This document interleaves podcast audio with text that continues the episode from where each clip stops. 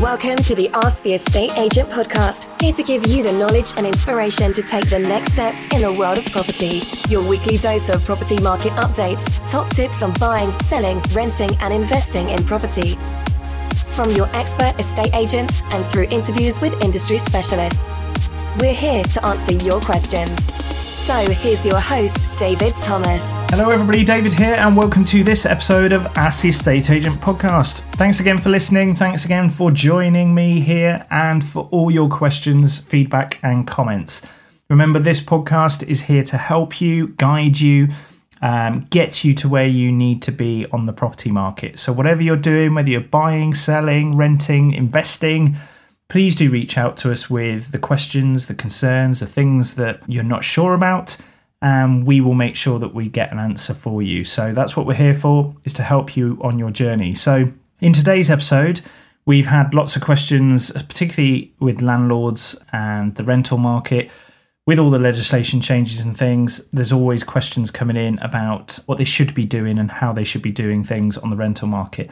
So, what I want to cover today is just nine top tips to being a good landlord.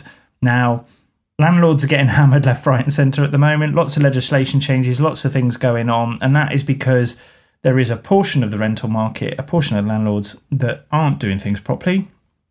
You often hear the term rogue landlords, but they are genuinely a minority. The vast majority of landlords are really good at what they do. They're very professional. They understand all the legislation and they provide great quality housing for people that want or need to rent. So, what I want to do here is cover some of those top tips that those great landlords do really, really well so that even if you're new to it or you're thinking of becoming a landlord, please bear these things in mind. Please put them in place from the beginning, and then you're well on your way to being a excellent landlord. So this guide will keep you on the right side of the law and it'll make sure that you're really giving the best quality service to your tenant.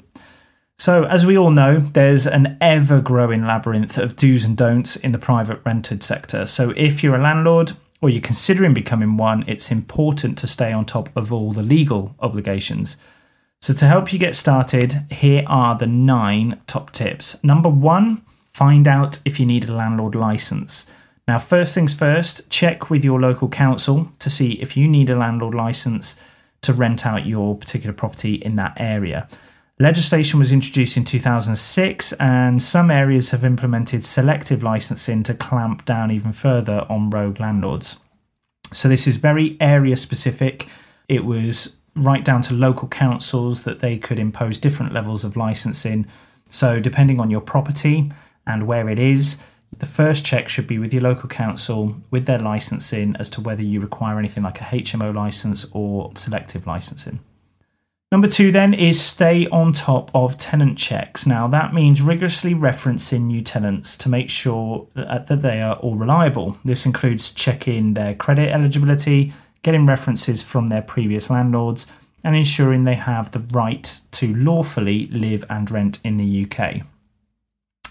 You risk a, a, substantial fine or even a jail sentence if you fail to carry out right to rent checks in England under the Immigration Act 2014. However, just to bear in mind, this may change as a right to rent has been challenged in the High Court at the moment as a breach of human rights.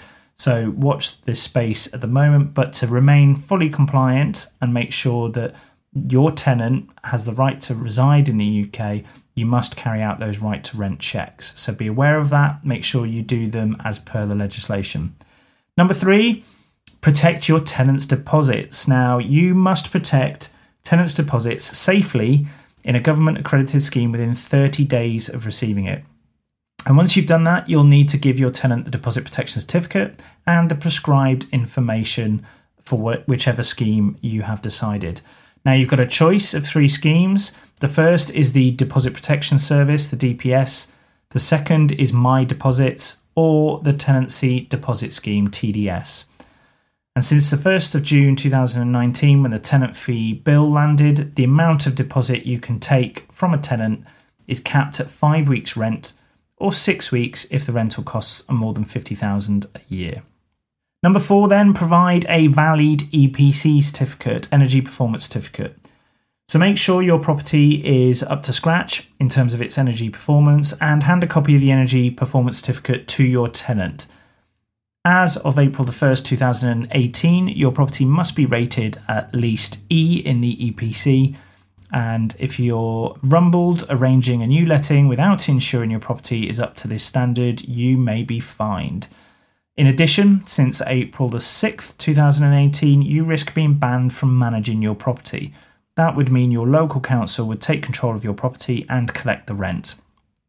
But you would still be liable for the mortgage and any other costs, such as maintenance. Number five, then, do your safety checks. The health and safety and well-being of your tenant has got to be the number one priority. You should not be renting property unless you are going to make sure it is a safe and habitable place to live for your tenants. So, when it comes to safety, you're legally required to have things like all gas appliances in the property checked, and this is by a gas safe registered engineer every year, and provide tenants with the gas safety certificate within 28 days of the annual check. But that's not all. Fire alarms should be fitted on every floor of the property from the start, and carbon monoxide detectors must be in any room where solid fuel such as wood or charcoal is used test both alarms on the first day of the tenancy, and you must make sure that your rental property in England is fit for human habitation. If you fail to comply with standards set out in the Housing, Health and Safety Rating System, your tenants can now take legal action against you. Number six, draw up a tenancy agreement. Bizarrely, it's not a legal requirement, but getting a tenancy agreement drawn up and signed by both you and your tenants is essentially crucial.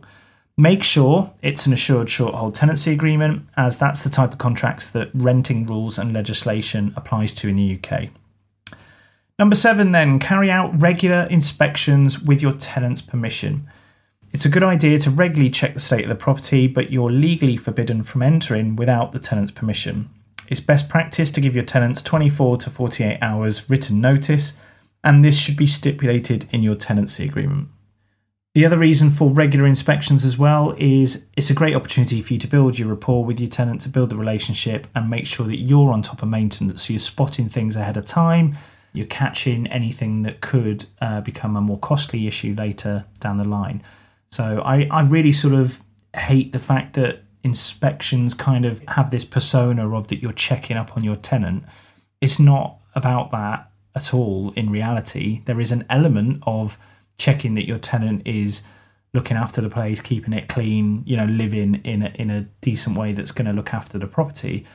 But the actual basis of inspections is to inspect the property, the facilities, the supplies, the actual fabric that you've provided as accommodation from the maintenance angle and checking that it's still safe and that everything is working for the tenant. And and that is a more of a helpful thing to be doing than it just being seen as checking up on your tenant. So I do genuinely think inspections should be a mutually beneficial thing to do as regularly as required and as a landlord and a tenant working together it just makes sure that the property is completely kept in the best possible state number 8 then is get the right insurance a good insurance policy will cover loss of rent, damage, legal expenses, and liability. So remember that the most standard building insurers do not provide the protection you need as a landlord. So it's worth hunting around for specialist landlord cover.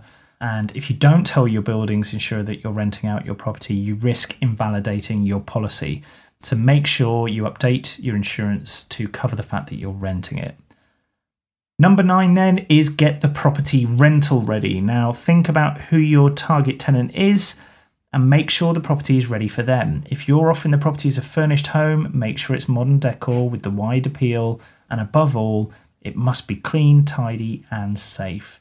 So think about everything that you would want as a tenant moving into the property, how you'd want it presented, how you'd want it ready for moving, and just make sure all that's done before the tenancy starts.